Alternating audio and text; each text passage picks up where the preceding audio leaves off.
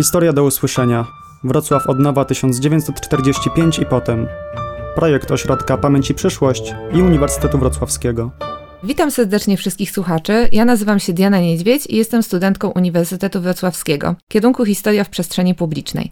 Moim gościem jest profesor Uniwersytetu Wrocławskiego, pani Barbara Techmańska. Będziemy dzisiaj rozmawiać o mniejszościach narodowych, a dokładniej ich szkolnictwie na Dolnym Śląsku w latach powojennych 1945 do 1989. Pani profesor, na Dolnym Śląsku po II wojnie światowej oprócz Niemców i Czechów pojawiła się przesiedlana ze wschodu i napływająca z centralnej części kraju ludność polska. Od połowy 1945 roku rozpoczęło się także osadnictwo żydowskie. W 1947 w wyniku akcji Wisła Przesiedleni zostali Ukraińcy i Łemkowie, a na przełomie lat 40. i 50. przyjechali uchodźcy greccy i macedońscy. Dolny Śląsk stanowił zatem tygiel narodów. Wiadomo, że wraz z dorosłymi przyjechały także i dzieci. To stwarzało konieczność zorganizowania im odpowiedniej opieki, edukacji, infrastruktury. Jak organizowano szkolnictwo dla tych poszczególnych narodowości? Czy różniło się one od polskiego szkolnictwa, czy podlegało innym przepisom? Dzień dobry Państwu. Szczerze mówiąc, jest to dosyć sprawa skomplikowana, dlatego że z formalnego punktu widzenia szkolnictwo dla mniejszości narodowych miało być tak samo zorganizowane jak szkolnictwo polskie.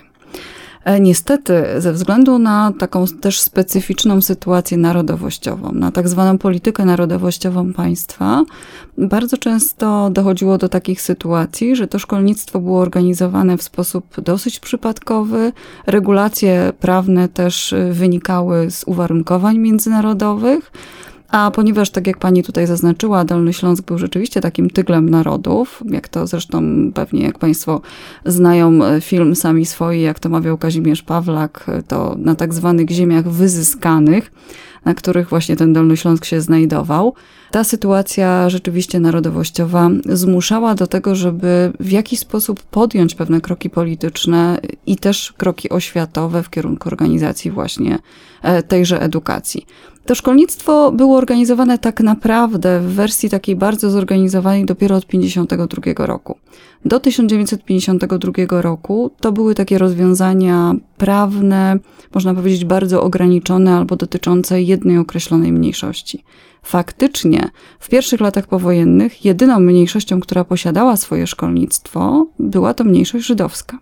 I to, co też ciekawe, ta mniejszość żydowska posiadała to szkolnictwo na zasadzie szkolnictwa prywatnego, czyli w oparciu jeszcze o ustawę z 1932 roku, czyli ustawę z okresu dwudziestolecia międzywojennego. I to była też jedyna mniejszość, która miała faktycznie swoje szkoły. Wszystkie pozostałe mniejszości miały albo kursy, albo tak zwane komplety, punkty nauczania, ewentualnie klasy językowe. Natomiast nie było takiej sytuacji, że posiadały swoje własne szkoły. Jeszcze mniejszość ukraińska posiadała dwie szkoły na terenie Dolnego Śląska, ale to dopiero od roku 52 zaczęło się kształtować e, to szkolnictwo ukraińskie. I to była wtedy szkoła podstawowa właśnie w Jaroszówce bądź liceum ogólnokształcące numer 4 w Legnicy. Wracając do tego pytania jakby podstawowego, to szkolnictwo formalnie wyglądało tak jak polskie, dlatego że szkoły dla mniejszości narodowych musiały posiadać takie same siatki godzin, taką samą organizację. Jedyną różnicą było to, że te placówki, które rzeczywiście mogło, można było nazwać placówkami narodowościowymi, były placówkami, które miały dodatkowe godziny z języka właśnie narodowego, tak jak w przypadku wspomniałam tutaj żydowskich. Natomiast pozostałe przedmioty, w zależności od tego, czy byli nauczyciele do ich nauczania, albo były w języku narodowym, albo były niestety prowadzone w języku polskim. Niestety oczywiście z perspektywy mniejszości, tak? Natomiast pozostałe mniejszości, do momentu, kiedy nie powstały szkoły ukraińskie, o czym wspomniałam, to były komplety bądź punkty nauczania, bądź właśnie tylko klasy. Czyli zajęcia były prowadzone w języku polskim, rzadko w językach mniejszości. Faktycznie tak. Mniejszość żydowska, tutaj tak jak mówiłam, była tą jedyną, gdzie próbowano rzeczywiście zorganizować e, to szkolnictwo w języku żydowskim. Właściwie to jidysz, choć nie używano tego mhm. określenia w okresie powojennym, tylko używano właśnie określenia język żydowski.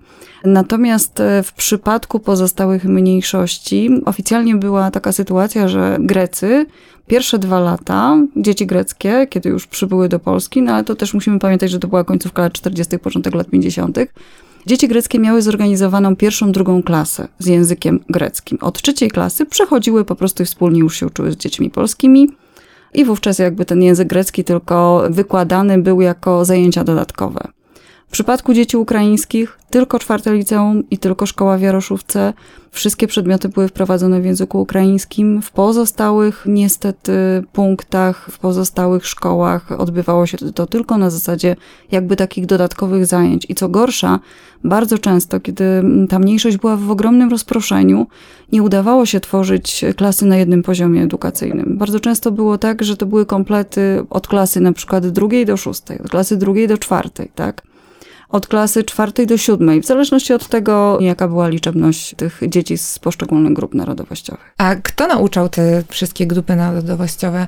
Wiadomo, że brakowało w tamtym czasie wykwalifikowanych nauczycieli, zatem... No, z nauczycielami rzeczywiście był ogromny problem, tak jak pani tutaj powiedziała, tych wykwalifikowanych nauczycieli brakowało też i oczywiście w polskim szkolnictwie. Natomiast jeśli chodzi o szkolnictwo mniejszościowe, ta sytuacja można powiedzieć, że była jeszcze gorsza. Dlatego, że nie tylko brakowało wykwalifikowanych, ale czasami w ogóle brakowało nauczycieli znających dobrze język. Na tyle znających, że mogli prowadzić zajęcia.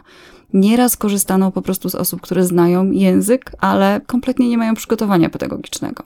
Także dochodziło do takich sytuacji. W najlepszej sytuacji i tak były szkoły żydowskie. Tam mimo wszystko tej wykwalifikowanej kadry było zdecydowanie najwięcej. Więc kiedy brakowało nauczycieli, korzystano z osób, które powiedzmy sobie, no, miały jakieś takie wykształcenie, że były w stanie wyuczyć pozostałych.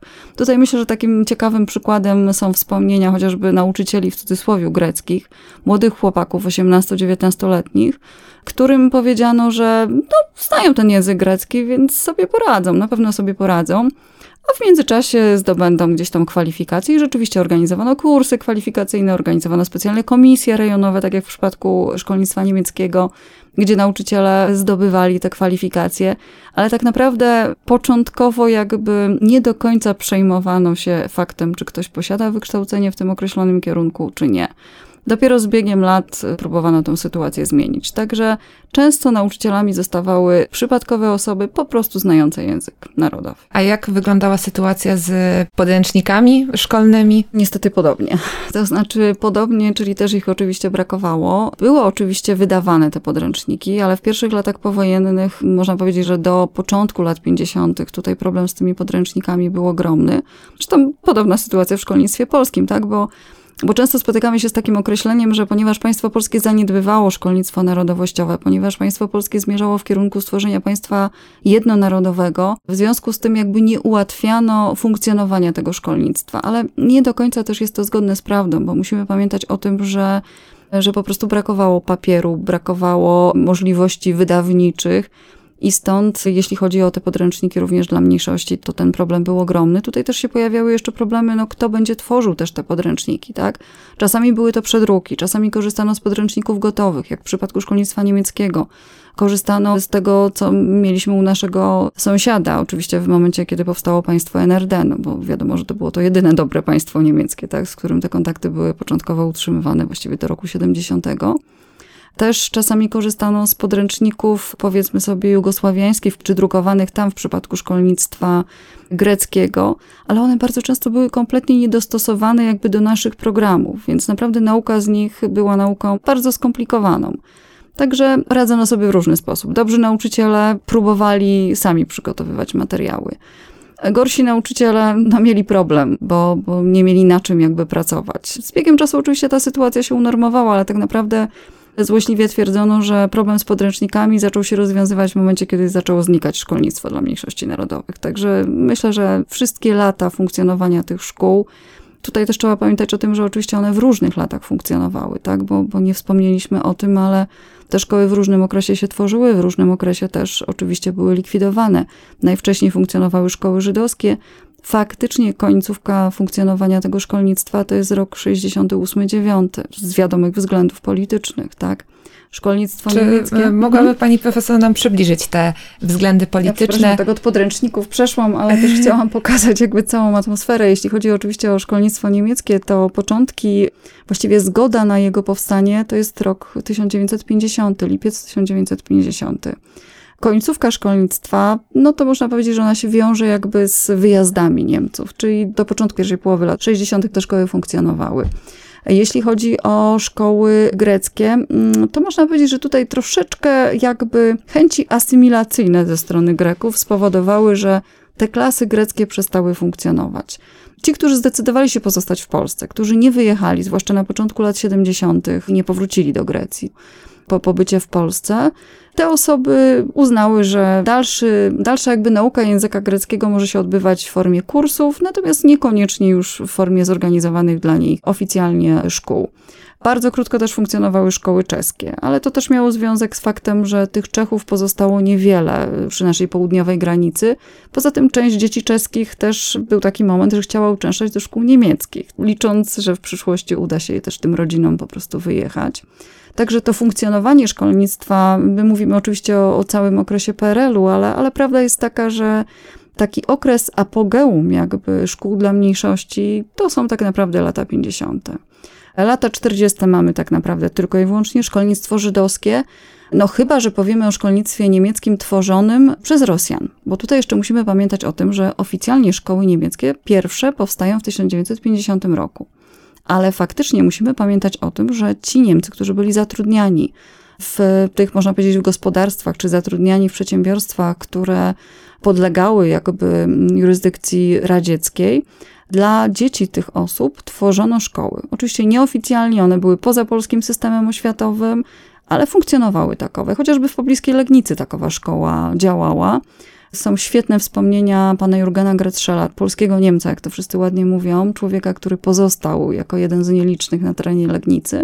I on opisuje właśnie swój pobyt w takiej szkole, która podlegała tej jurysdykcji rosyjskiej. Także szkoły tak naprawdę dla mniejszości to są przede wszystkim lata 50., początek lat 60., a później obserwujemy już ewidentnie spadek i, i można powiedzieć, że liczba tych szkół ewidentnie jest y, coraz mniejsza aż do początku lat 70., kiedy znikają całkowicie, oprócz oczywiście szkół ukraińskich. Bo tutaj też wydaje mi się, że warto wspomnieć, że jedyną szkołą ukraińską, która faktycznie istnieje do dnia dzisiejszego, jest właśnie czwarte liceum w Legnicy. Przechodziło oczywiście różne koleje losu, tak? W tej chwili jest szkołą, co też warto wspomnieć, otwartą również oczywiście dla społeczności polskiej, ale ciągle funkcjonuje to jako liceum ogólnokształcące w języku ukraińskim.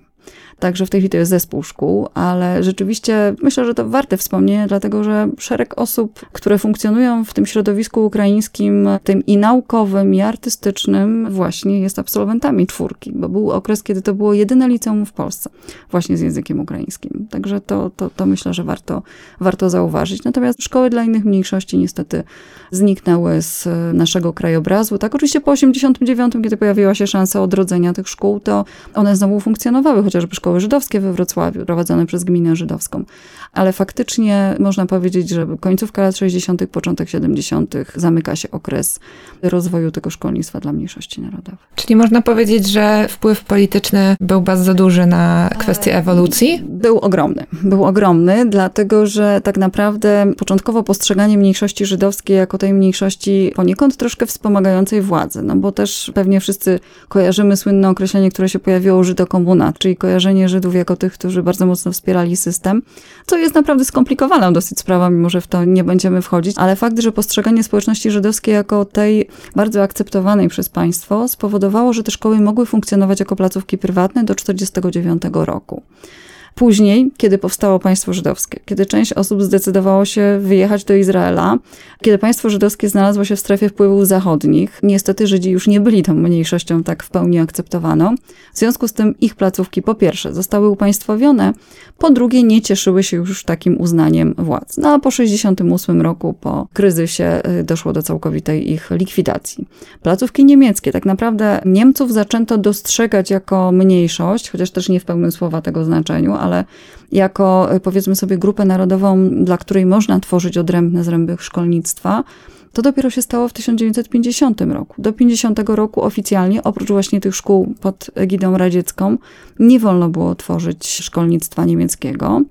Szkolnictwo ukraińskie, tak naprawdę Ukraińców zaczęto dostrzegać w 52 i dopiero od tego momentu możemy mówić, że powstają punkty nauczania, powstają komplety, powstają właśnie szkoły, szkoły dla Ukraińców. Do 52 też byli postrzegani jako ta mniejszość, której nie należy się szkolnictwa we własnym języku narodowym. Także to też była taka sytuacja no, dosyć przykra. Czesi faktycznie w 1947, też po zawarciu umowy między PRL-em, państwem czeskim, tak, czy właściwie między Polską Ludową, jeszcze nie PRL-em, mieli swoje szkoły, ale tak jak mówię, ponieważ to była mniejszość najmniej liczna, w związku z tym też i te szkoły dosyć szybko zniknęły z tego krajobrazu światowego państwa polskiego. A czy wiemy, jak uczniowie mniejszościowi postrzegali kwestię tego szkolnictwa? Jak oni czuli się w tych szkołach? Czy byli zadowoleni, czy mieli jakieś roszczenia? Sprawa jest taka, bym powiedziała, skomplikowana. To znaczy, najwięcej wspomnień odnośnie szkół, atmosfery w tych szkołach pochodzi z takich, nazwijmy to, pamiętników, czy różnego rodzaju relacji żydowskich. I tu raczej spotykamy się z określeniem, że to było ich takie specjalne miejsce, tak? że oni czuli się tam świetnie, wśród swoich, że mogli wyznawać własną kulturę, używać własnego języka. Dla nich to było coś niesamowitego. Z kolei mniejszość ukraińska przez lata postrzegana, wiadomo, że bardzo źle w państwie polskim. Banderowiec, bandyta, wiadomo, że patrzono na, na Ukraińców, czasami posądzano ich o rzeczy, których absolutnie nie zrobili. To, to była ta mniejszość, która naprawdę nie cieszyła się uznaniem, a jeszcze też trudno się dziwić, kiedy ich sąsiadami były osoby, które widziały, co się działo na Wołyniu, tak? Widziały mordy. Więc trudno się dziwić, że patrzono na Ukraińców właśnie w taki sposób. Więc ci Ukraińcy bardzo często oni się nawet nie przyznawali do swojego pochodzenia. Bardzo wielu rodziców nie posyłało dzieci do szkół z językiem ukraińskim, wychodząc z założenia, że to może źle wpłynąć na ich relacje z sąsiadami. Więc nawet y, były takie sytuacje, kiedy Ukraińcy twierdzili, że oni wcale nie są Ukraińcami. Oni są Łemkami, ewentualnie Polakami tylko z jakimś tam pochodzeniem ze wschodu, tak? Żeby tutaj nie posądzano ich o to, że rzeczywiście pochodzą z tych rejonów i Stąd nie deklarowali chęci nauki języka ukraińskiego. Ale z drugiej strony, kiedy się czyta wspomnienia uczniów czwartego liceum w Legnicy, no to tu spotykamy się z podobnymi relacjami jak w szkołach żydowskich, że to była dla nich szkoła wyjątkowa, że oni czuli tu się lepiej czasami niż w domu, że to była szkoła, która ich ukształtowała, że nauczyciele, którzy w tej szkole uczyli, dla nich byli pewnymi wzorami osobowymi, tak? Że nie tylko udało przekazać się tym nauczycielom język, kulturę, ale przede wszystkim też pewien system wychowawczy. I też się trudno dziwić, jeśli w tej szkole pojawiały się dzieciaki, powiedzmy sobie z Mazur pochodzące, czyli kawał drogi od domu. Kiedy one jechały do tego domu na, nie wiem, dwa razy w roku, raz w roku czasami, to trudno się dziwić, że one też tą szkołę traktowały jako, powiedzmy sobie, własny dom, tak? gdzie, gdzie nabierały pewnej ogłady. Zresztą też bardzo często się mówi, że czwarte liceum było dla Ukraińców takim matecznikiem, jeśli chodzi o kształcenie czy pojawienie się ukraińskiej inteligencji. Zresztą bardzo dużo osób funkcjonujących później w tym życiu naukowym, artystycznym rzeczywiście było absolwentami czwartego liceum. Także to też była szkoła wyjątkowa. W tych wspomnieniach ona się pojawia jako takie miejsce, no można powiedzieć, że inne od wszystkich. Jeśli chodzi o pozostałe mniejszości, tutaj myślę, że czegoś takiego może nie mamy, dlatego że Grecy jednak tylko mieli te dwie swoje pierwsze klasy, tak? Później oczywiście funkcjonowali już w szkołach średnich polskich. I oni się dobrze wśród tych Polaków czuli. Zresztą też to bardzo często powtarzają, ale to też chyba była mniejszość najbardziej akceptowana przez Polaków może trochę traktowana na zasadzie takiej mniejszości, która jest bliska, zwłaszcza Macedończycy, może nie tyle Grecy, co Macedończycy, bo to też mm, słowiańskie korzenie, tak, ten język bardzo podobny, więc łatwo tutaj nawiązywano te kontakty. Ale te wspomnienia Greków z polskiej szkoły i z takiej troszeczkę asymilacji z polskimi uczniami też są zawsze bardzo dobre. Także to znajdujemy właśnie te ich odczucia, ale dla tych, którzy czuli się troszeczkę gorsi, którzy czuli się w jakiś sposób prześladowani, no może to nie jest najlepsze określenie, ale traktowani troszeczkę gorzej przez społeczność polską, to te szkoły stawały się takimi ośrodkami dla nich ważnymi w tym sensie, że tam byli wśród swoich i tam mieli wrażenie, że to jest takie ich miejsce, takie broniące ich jakby przed tą szarą rzeczywistością, tak? czy przed tą groźną rzeczywistością. Bo na przykład niektórzy wspominają, zwłaszcza tutaj chodzi mi o społeczność żydowską, we Wrocławiu przecież funkcjonowało siódme liceum, tak? i funkcjonowała szkoła żydowska, jedna z większych na Dolnym Śląsku, gdzie wychodząc ze szkoły byli obrzucani kamieniami, tak? gdzie w tramwaju jadąc do szkoły, kiedy wysiadali przy placu Pereca, gdzie była szkoła, słyszeli o, Żydki gdzie traktowani byli jako ta jakby gorsza część społeczności. No, nie wszyscy mają takie odczucia, tak? Bo jest szereg wspomnień, w których wcale się jakby ta niechęć naszej, nazwijmy to wspólnoty narodowej nie pojawia, ale w wielu, wielu rzeczywiście wspomnieniach, w wielu relacjach, zwłaszcza tych osób, które wyjechały po 68, te określenia gdzieś tutaj nam się pojawiają. I właśnie dla tych osób ta szkoła była wtedy takim miejscem pewnego odosobnienia, ale takiego odosobnienia, które sami wybierali. To był ich wybór bo część przecież społeczności żydowskiej w ogóle nie decydowała się na posyłanie swoich dzieci do szkół żydowskich.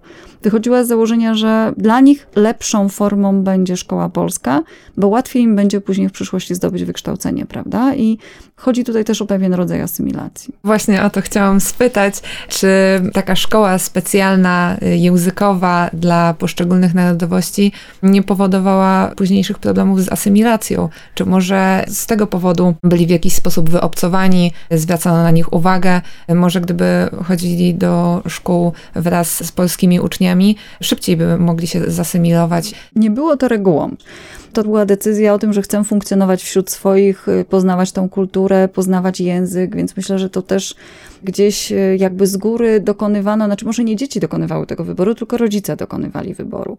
Często zdarzało się też tak, że po szkole podstawowej te osoby szły do polskich liceów i, i to wcale nie było tak, że one się gorzej uczyły.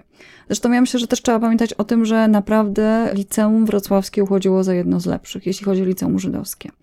To naprawdę było dobre liceum, które wypadało świetnie, no dzisiaj byśmy powiedzieli w egzaminach zewnętrznych. Liceum wrocławskie zawsze w tych rankingach było dosyć wysoko. Absolutnie jakby to nie był taki element, który później zamykał drogę do kariery, w cudzysłowie. Ale rzeczywiście część osób, zwłaszcza pełniących jakieś istotne funkcje, powiedzmy sobie w administracji, czy państwowej, czy lokalnej, czy pracujący na, na jakichś takich stanowiskach, powiedzmy sobie, wyższych, uznawała, że nie ma potrzeby jakby posyłania dzieci do szkoły językowej, tak? Że dzieci będą się, znaczy językowej, w cudzysłowie oczywiście chodzi mi o szkołę z językiem narodowym, że te dzieci będą poznawały tą kulturę w domu, natomiast lepiej, żeby rzeczywiście funkcjonowały od samego początku w szkole polskiej. I to, czy one były w tej szkole żydowskiej, czy nie, od tego jakby też nie zależało, jak odbierało je otoczenie. Ja myślę, że to była kwestia też pewnego podejścia wśród społeczności polskiej, bo wspomnienia prywatne, ale moi dziadkowie, którzy mieszkali otoczeni Ukraińcami i Łemkami, akurat w miejscowości tutaj dolnośląskiej, i na przykład twierdzili, że oni nigdy nie odbierali tych osób jako innych narodowo, to po prostu byli sąsiedzi, albo dobrzy, albo źli. Czasami ci sąsiedzi ukraińscy byli lepsi niż sąsiedzi polscy.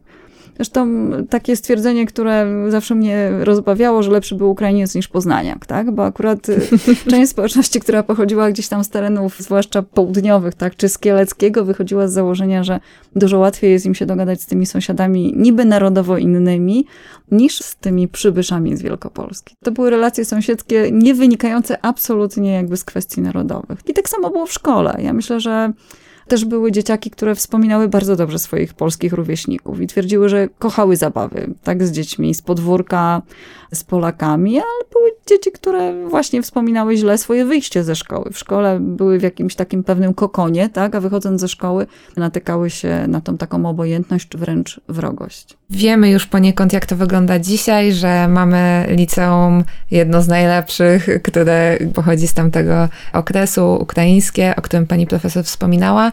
Jak w ogóle to wygląda dzisiaj, kwestia właśnie tej edukacji narodowości mniejszościowych? W tej chwili jakby można powiedzieć, że może się rozwijać spokojnie, tak?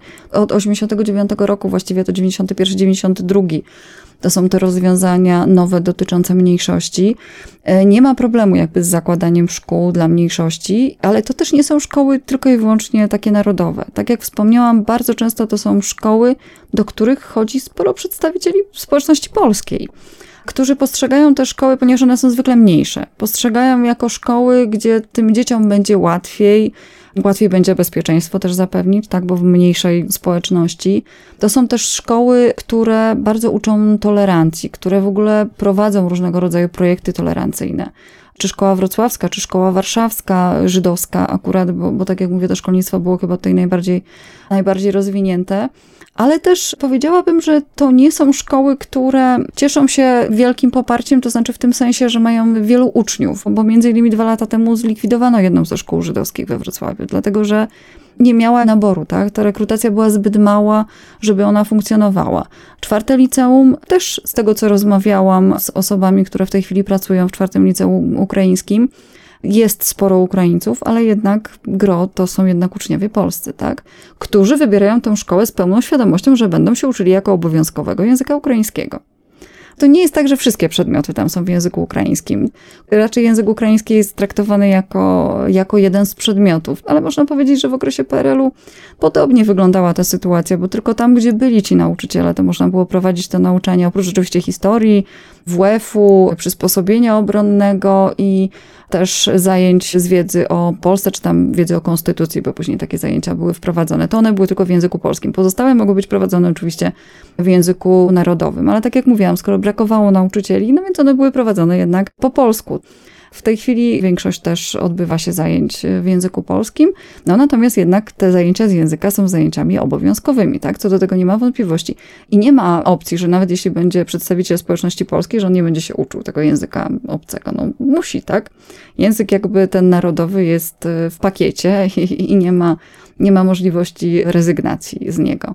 Te szkoły troszeczkę obserwuję też ze względu na bliskość właśnie czwartego liceum, czy właściwie teraz zespołu szkół. To jest szkoła, która naprawdę nie najgorzej wypada też właśnie w tych egzaminach maturalnych, wypadała wcześniej w egzaminach gimnazjalnych, więc myślę, że to jednak się sprawdza, tak? Że to są szkoły, które może ze względu właśnie na to takie poczucie bezpieczeństwa, ze względu na to, że mamy mniej tych uczniów, że uczniowie tak czują się bardziej związani ze swoją szkołą. Może to też ma wpływ na poziom, może to też ma wpływ na atmosferę tak w tych szkołach. Czy jest jeszcze coś, o czym warto by było powiedzieć a propos szkolnictwa mniejszości narodowej? Dobrze jest, że ustawy zasadnicze w wielu krajach, że w ogóle ustawodawstwo pozwala na to, żeby można było pielęgnować swoją kulturę, żeby można było pielęgnować swój język, bo to na pewno ułatwia też prawne rozwiązania, bo bez tego trudniej jest każdej społeczności walczyć o tą tożsamość, bo asymilacja asymilacją. Wiadomo, że to są osoby, które są obywatelami państwa polskiego, ale jednak mają te swoje korzenie narodowe inne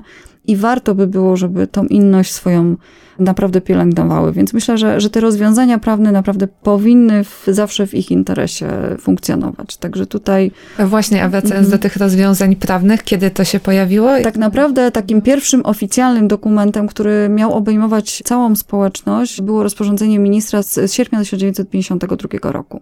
To było takie, można powiedzieć, że całościowe rozwiązanie dotyczące mniejszości.